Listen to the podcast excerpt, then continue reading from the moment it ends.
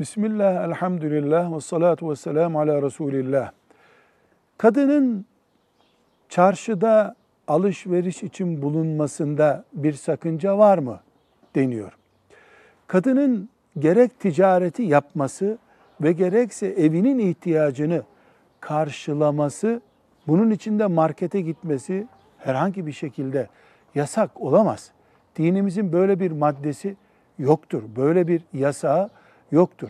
Ancak bugünkü çarşılar, bugünkü alışveriş merkezleri kadın için büyük bir risk oluşturuyor.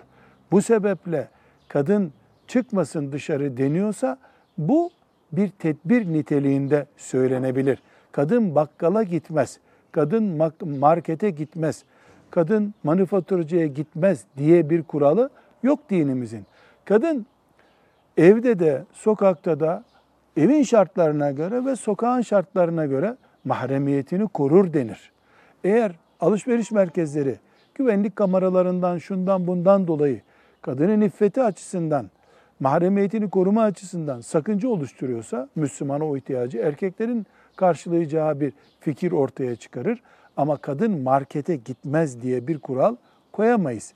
Markette de camideki gibi Müslümanca bulunur diye kural koyarız. Velhamdülillahi Rabbil Alemin.